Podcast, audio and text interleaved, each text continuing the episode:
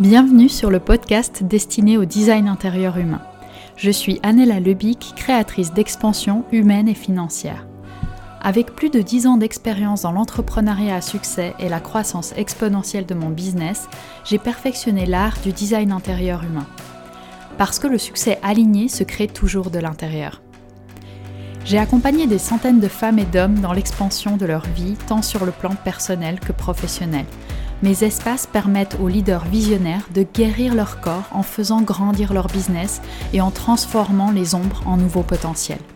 Dans ce podcast, je désire vous aider à transformer votre réalité en vous ouvrant la voie de moindre résistance. Mon talent est de détecter le plus petit changement qui génère la plus grande expansion pour une vie riche, douce, simple et hors norme. C'est possible dès maintenant. Dans cette capsule, j'ai la grande joie de vous révéler un de mes codes favoris dans la communication de pouvoir. C'est un code qui est en fait une équation toute simple qui dit que attente invisible égale déception Alors ce code, il nous parle de quoi? Il nous parle de tous ces moments, de toutes ces expériences douloureuses dans lesquelles on a été déçu, dans lesquelles l'humain en nous, l'enfant en nous, a été déçu parce qu'il n'a pas reçu ce qu'il voulait, il n'a pas reçu ce qu'il attendait, il n'a pas reçu ce qui était juste. Et en fait, qu'est-ce que ça dit? Ça parle aussi de cette dure vérité qui est qu'en fait, en tant qu'humain, la plupart du temps, on va s'auto-paramétrer et on va se câbler pour la déception. On va être complice de cette déception qu'on va se faire traverser et qui va être pourtant extrêmement douloureuse. D'ailleurs, la déception, c'est une des plus grandes expériences en fait humaines qui va nous empêcher en tant que petits, qui va nous câbler, qui va nous encoder pour éviter à tout prix ce sentiment de déception et qui va nous éviter à tout prix en grandissant de rêver trop grand de rêver trop grand de cette grande glace magnifique ou de ce jouet incroyable qu'on veut absolument.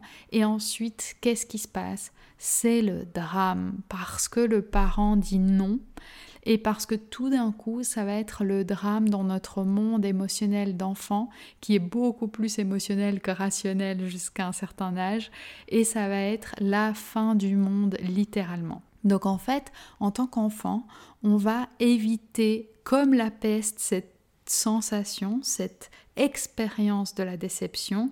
Et donc, en grandissant, on va se conditionner à rêver moins grand, on va se conditionner à, ne pas trop en demander pour éviter, et c'est assez sain quelque part ce processus, pour éviter à l'humain en nous de vivre et d'expérimenter ce processus effroyable de la déception, de quand la vie nous dit non, quand on nous dit c'est pas possible ou euh, quand on répond à côté de nos attentes. Alors je vous ai parlé d'un côté de l'équation, du côté de la déception, mais qu'est-ce qui dit déception prévisible? C'est l'attente qui est souvent invisible. Donc, qu'est-ce qui fait qu'on va avoir des attentes invisibles? Qu'est-ce que j'entends par attente invisible C'est des attentes qui vont être inavouées, c'est des attentes qui vont être non conscientisées en fait. C'est pas des attentes qu'on cache forcément ou qu'on ne veut pas révéler au monde. C'est des attentes que souvent on n'exprime pas à soi-même d'abord. Alors pour ça, il y a un million de raisons. Euh, je ne vais pas rentrer ici dans le détail, mais déjà une des explications qui va nous intéresser ici dans le cas des attentes invisibles, c'est le fait que souvent ça peut être très mal vu, ça peut être vu comme égoïste d'exprimer ses attentes, d'être exigeant.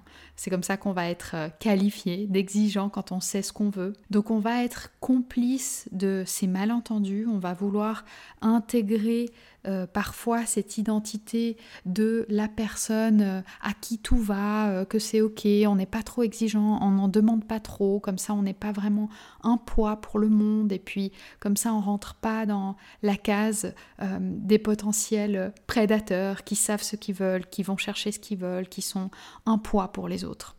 Donc on va vraiment aller soi-même ne pas s'intéresser à exactement ce qu'on aimerait. L'autre raison, c'est tout simplement que on n'a pas l'habitude de faire ça et puis ça demande du temps. C'est une pratique de connaissance et de maîtrise de soi qui demande d'aller s'intéresser à ses propres besoins et pour ça, je vous renvoie au code, à la capsule oui au compromis, non au sacrifice, qui parle vraiment de euh, nos besoins, de l'importance de connaître nos besoins sacrés pour pouvoir les, les honorer. Et donc parfois, c'est même pas qu'on ne veut pas ou qu'on n'ose pas assumer nos attentes et nos besoins, c'est tout simplement qu'on n'est pas allé vraiment creuser dans cette unicité de notre être, dans cette partie qui pourrait s'affirmer différemment en ayant des besoins qui sortent du cadre, en ayant des attentes qui peuvent être jugées, qui peuvent être critiquées. Alors qu'est-ce qu'on fait avec ces attentes invisibles? Eh bien, euh, c'est pas ici l'idée de transmettre une approche spirituelle et de vous dire qu'il faut se détacher de tous les désirs et de toutes les attentes comme ça. On est sûr qu'on va pas être déçu. Ça, on essaye de le faire au quotidien déjà. Mais qu'est-ce qu'on peut faire comme pas intermédiaire jusqu'à moment, euh, au ce moment où on va atteindre l'illumination euh, et être complètement comme Bouddha détaché de, de, de toutes ces attentes, de tous ces désirs? Eh bien, c'est de vivre vivre en tant qu'humain et d'assumer d'avoir certaines préférences d'assumer et d'affirmer ses préférences, d'être connecté aux, besoins de son corps, de savoir que, euh, par exemple, si je, vous prends un exemple concret, les déceptions prévisibles euh, et les attentes invisibles, on peut facilement les détecter dans le domaine du couple, de, par exemple, ah, j'avais telle attente, tu es allé faire les courses, euh, je m'attendais à ce que tu prennes ce que j'adore, et bam, on l'a pas dit et la personne elle l'a pas fait et donc du coup on le prend personnellement. Ou bien je traverse une période difficile, là j'ai une très grosse journée, j'ai du chaos qui vient s'installer, de quoi j'ai besoin? Eh bien j'avais besoin d'espace et de silence. Et l'autre va venir peut-être nous donner du contact, du dialogue et de la présence alors que c'est pas du tout ce dont j'ai besoin. Et je vais m'irriter, je vais m'énerver et je vais être déçue de ne pas être respectée dans mes besoins qui sont tellement évidents pour moi-même.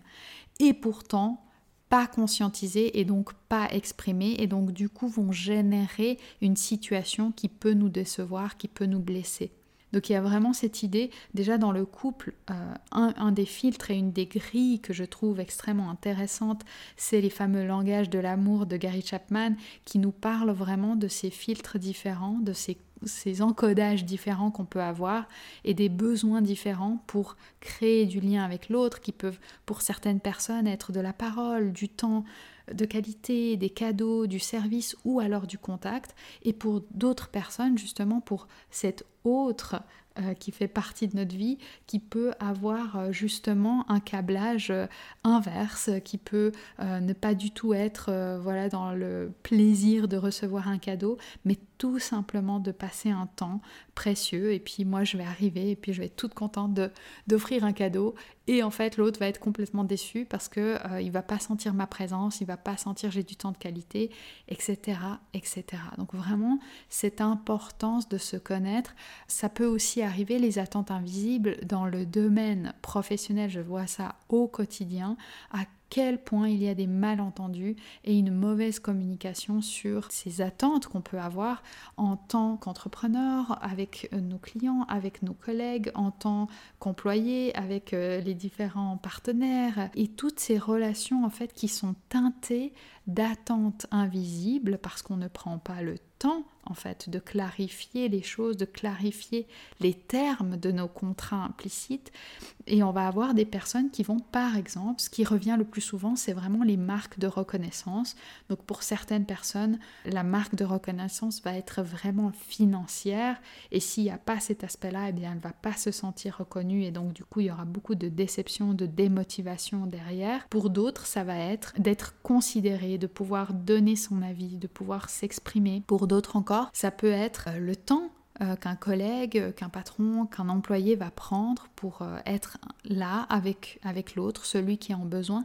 Donc il peut y avoir vraiment tous ces filtres et tant que les attentes reste non conscientisé et donc souvent non exprimé la plupart du temps, eh bien on est en train de s'auto-paramétrer, de se câbler pour ces déceptions prévisibles. Alors du coup, comment est-ce qu'on peut vraiment aborder ça dans son quotidien Eh bien tout simplement en se posant la question, déjà en détectant ces moments de déception, ce qui est déjà pas forcément facile parce que des fois on va pouvoir, si on n'est pas habitué à se scanner comme ça euh, émotionnellement, eh bien on va parfois mélanger la tristesse et la déception, la colère et la déception, et puis euh, euh, la, dépression, et puis ces états euh, vraiment où, le désespoir. Et en fait, c'est vraiment d'aller déjà mettre un observateur pour aller observer où est-ce que je peux détecter des déceptions. Et si ça peut être trop euh, inconfortable ou trop challengeant de le faire dans des relations importantes, ça peut être tout simplement quand je vais dans un café euh, de s'entraîner. Je me rappelle il y a quelques années, quand j'avais commencé à vraiment pratiquer la communication de pouvoir, j'étais allée dans un salon euh, d'esthétique et puis la dame m'avait servi thé et je lui avais explicitement euh, demandé en fait voilà une boisson chaude, mais je n'avais pas forcément dit en fait que je ne voulais pas une tisane et en fait la personne, elle m'avait amené quelque chose et en fait j'ai été extrêmement déçue, je me suis pas sentie considérée mais en fait, si je suis complètement honnête avec moi-même, sur le moment, je n'avais pas osé exprimer à quel point j'étais au clair sur mes goûts et à quel point j'étais au clair sur ce que je voulais et ce que je ne voulais pas pour ne pas passer pour cette cliente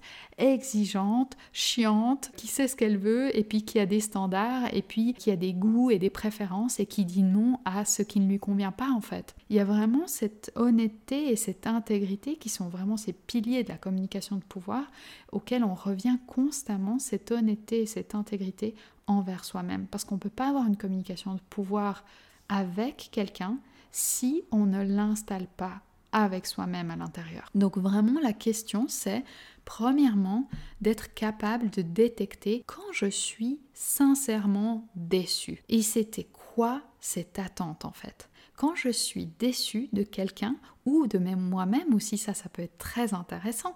Quelqu'un qui est constamment déçu de soi-même, bah, c'est de se poser la question, mais quelles étaient ses attentes en fait? Quelles étaient ses attentes? Est-ce que je peux être conscient et explicite avec moi-même sur quelles attentes je me fixe, quelles exigences je m'impose?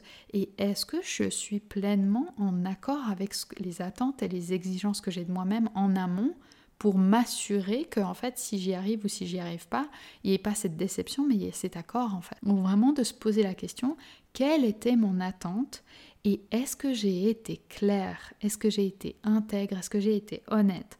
Si ma compagne, mon compagnon, euh, mes enfants, euh, ma famille ou peu importe quel collègue, quel partenaire me déçoit, est-ce que j'ai été extrêmement claire et de prendre la responsabilité de cette clarté? Est-ce que j'ai su exprimer mes attentes et mes demandes sans le faire passer par euh, de l'humour détourné, euh, sans le faire passer par une évidence qui pourtant était tellement euh, évidente que je n'avais même pas besoin de l'exprimer, puis finalement je suis quand même déçue. Donc vraiment d'être très au clair avec moi-même sur qu'est-ce que j'attends de moi-même, du monde, et quand je suis déçue, de prendre cette déception juste comme un signal de leçon sur tiens, là tu peux être plus clair, là tu peux être plus explicite. Là, tu peux assumer parce que oui, on peut assumer que nous sommes des êtres humains, que nous avons des préférences, que oui, peut-être nous sommes sur la voie du détachement et de ne pas laisser nos désirs euh, dicter notre vie. Et en même temps, j'ai le droit de m'offrir cette tendresse, cette douceur, ou j'ai le droit d'avoir des besoins, de les respecter et de m'attendre à ce que mon environnement les respecte aussi comme moi je vais respecter ceux des autres. Ne pas accepter quelque part d'être complice de nos déceptions et puis si on ne respecte pas ces besoins sacrés, bah, finalement on n'est pas dans une sorte de co-création, mais on va au contraire nourrir tous ces non-dits et nourrir l'autodéception ou la déception des autres si on n'a pas le courage d'exprimer qui nous sommes et ce que nous attendons du monde. Donc c'est pour ça que dans la communication pouvoir, on va vraiment partir du principe qu'on ne connaît pas l'autre, ni soi-même d'ailleurs, et qu'on va vraiment partir du principe de comment je peux avoir la communication la plus claire, la plus vraie, la plus honnête, la plus intègre avec moi-même et avec l'autre pour offrir toutes les chances à la relation, à la co-création, de s'épanouir dans un cadre d'échange et de partage. Donc en résumé, je vous laisse avec cette question, détecter les moments de déception, détecter-les chez les autres, explorer la question de quelle était l'attente qui a mené à cette déception et comment je peux mettre plus d'intégrité et d'honnêteté et de clarté dans l'affirmation de mes attentes. Je vous remercie infiniment pour votre écoute. Je me réjouis de vos échos. À tout bientôt.